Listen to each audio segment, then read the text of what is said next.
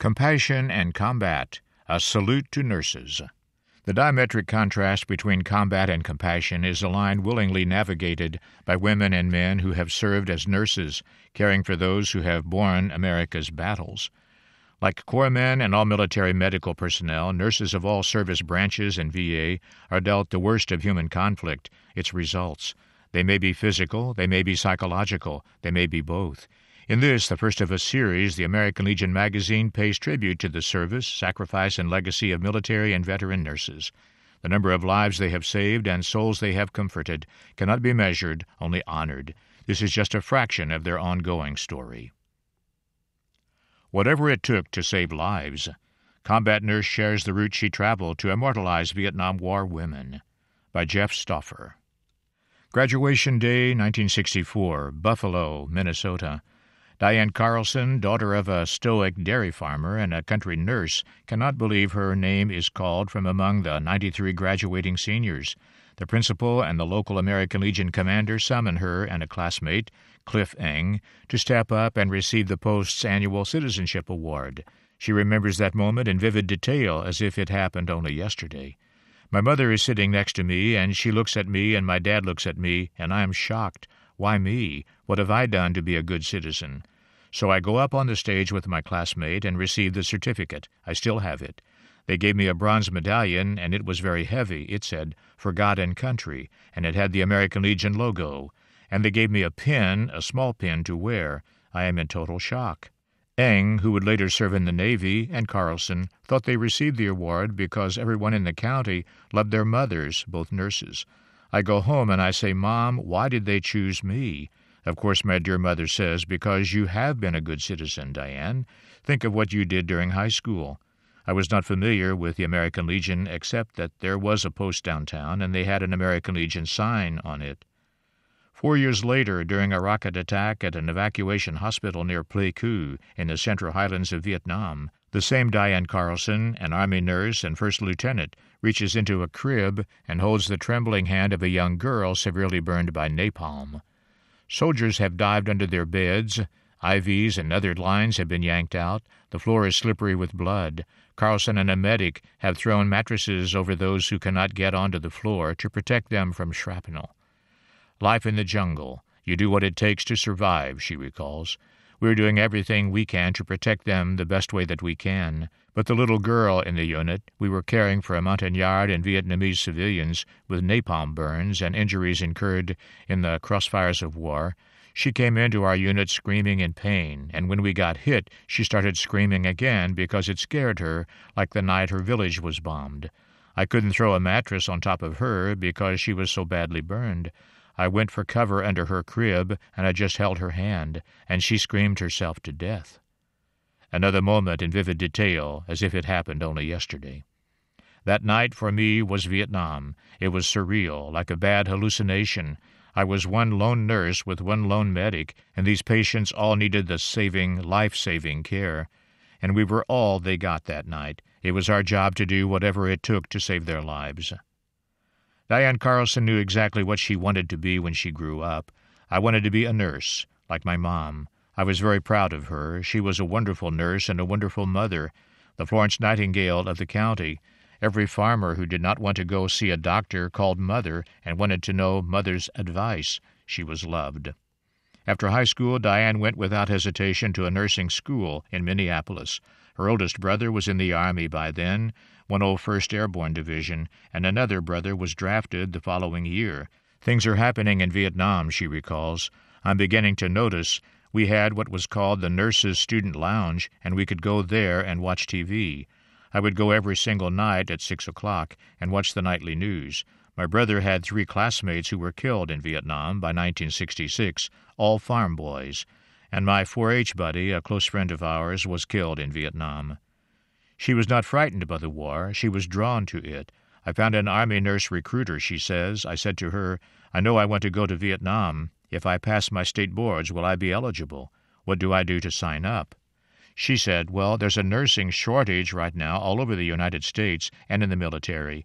We have the Army Student Nurse Program, and if you sign up now as a junior in nursing, the U.S. government will consider you in the program, and they will pay your tuition and give you a stipend and pay for your books.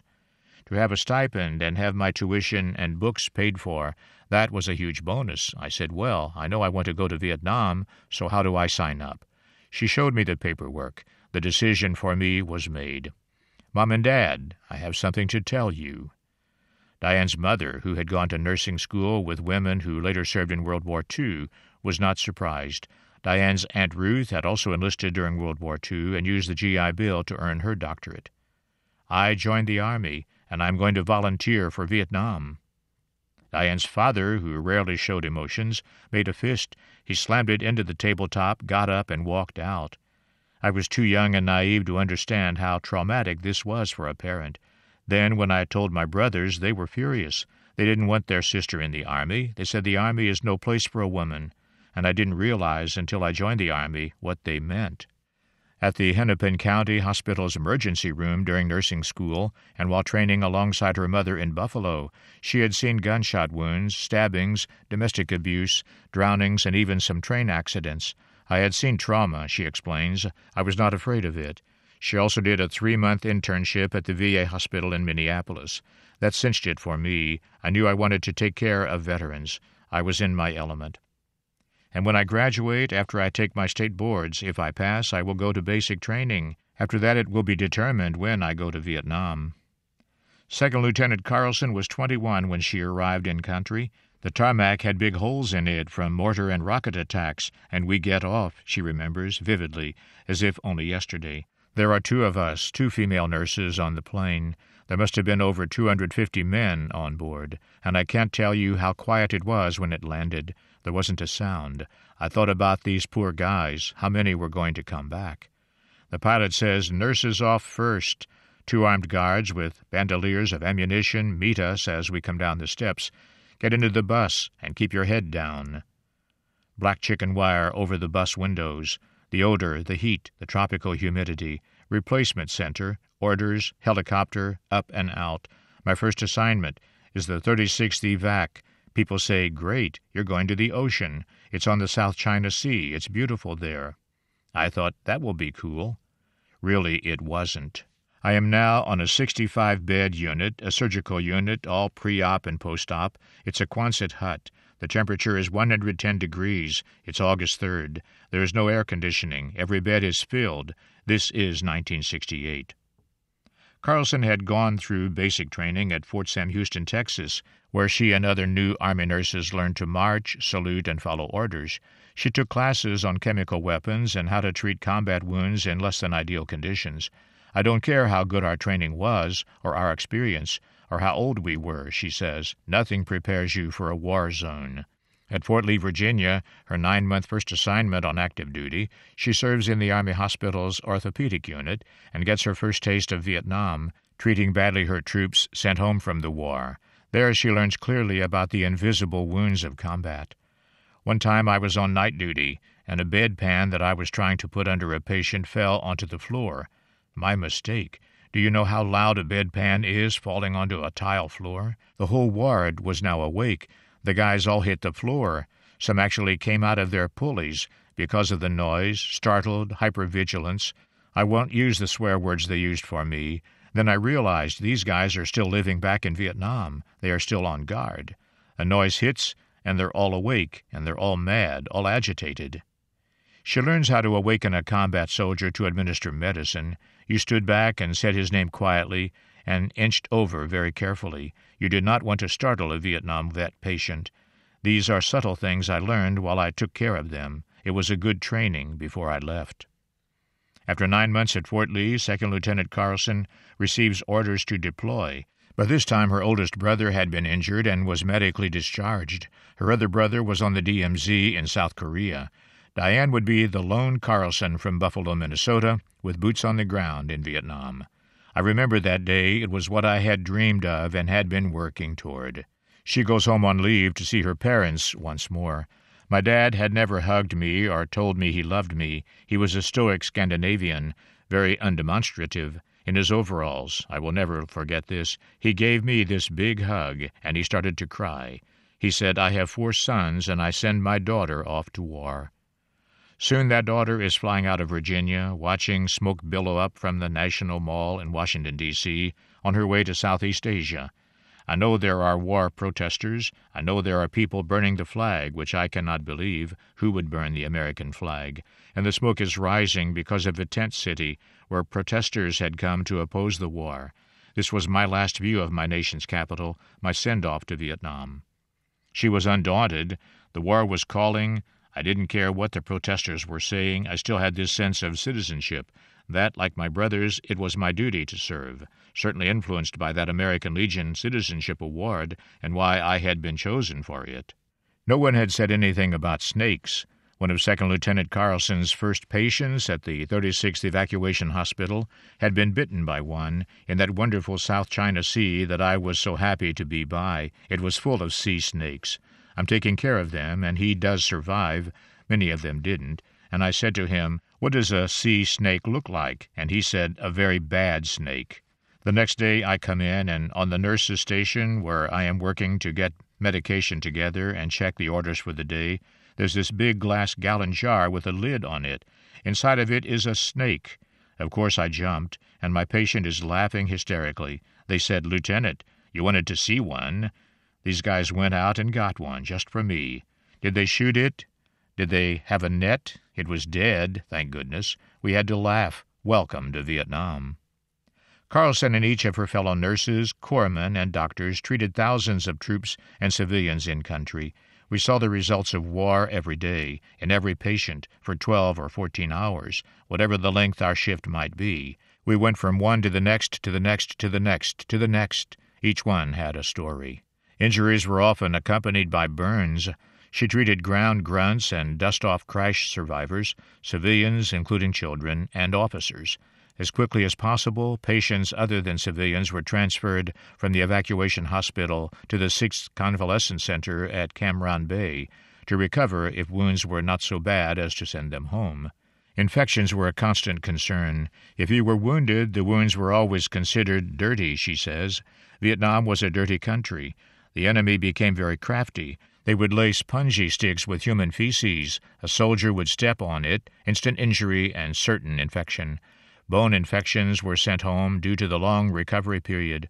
Most injuries required DPCs, delayed primary closures. Any soldier who went through this experienced excruciating pain. Our skilled medics irrigated the wound, packed the dressings, and on the third day the surgeons could close the wound. Tons of antibiotics, so now the wound is healing and the antibiotics are working, and we take out the stitches and he goes back to his unit, or he gets the million dollar wound and goes home. End of part one. Sidebars. My favorite nurse is my wife, Victoria Pablo Lowe. She was the daughter of a Philippine scout who survived the Bataan Death March she served as an Air Force nurse from 1970 to 1971 before marrying an Army officer and becoming an Air Force mom. Victoria completed her bachelor's degree and served our community as a nurse for many years. When she was laid to rest two years ago at Rock Island National Cemetery, she had more than earned the flag that draped her casket. Richard A. Lowe, Davenport, Iowa. In 1966, I was stationed at Tan Son Nhut with the 120th Aviation Company. During a formation for the awarding of our air medals, five or six nurses went through the line to shake hands with us. Later they flew off in a Huey, which hit a power line. They were all killed, along with the crew. In 1995, I visited the Vietnam Memorial in Angel Fire, New Mexico, and found their photos on the wall. I have never forgotten their sacrifice and dedication to duty. Howard McDonald, Laramie, Wyoming. I served with the 11th Armored Cavalry Regiment in Cambodia in 1970. I was severely wounded and ended up in the 24th EVAC's head injury ward. I had a bandage over my right eye and kept trying to see light through it. I asked a nurse, How bad is my eye? She got the doctor, who told me it was completely gone. I asked the nurse for a hand mirror. She didn't want to get one, but I insisted. I looked at my face and started to cry, saying my girlfriend wouldn't want me any more. The nurse told me if she really loved me, it wouldn't matter. She stayed until I calmed down. I married my girlfriend one year later, and we are still married. Those nurses treated us so kindly. I thank them and remember them to this day. Raymond W. Tarr, Kittanning, Pennsylvania. I served as an Air Force flight nurse during the Vietnam War, tending to injured soldiers on flights to the United States. Comforting one seriously injured young man, I kissed his forehead, saying, Please take care of yourself. Fifteen years later, while visiting the Vietnam Wall in uniform, I was approached by a young man in a wheelchair. You may not remember me, but your comforting words inspired me during rehabilitation, and I've tried for years to find you and thank you, he said. I later served in the California Army National Guard as founding state nurse, combat support hospital chief nurse, and brigade chief nurse. I retired as a colonel and now serve as an officer for American Legion Post 178 in Rio Vista, California. Sally Ann Brenner, Rio Vista, California.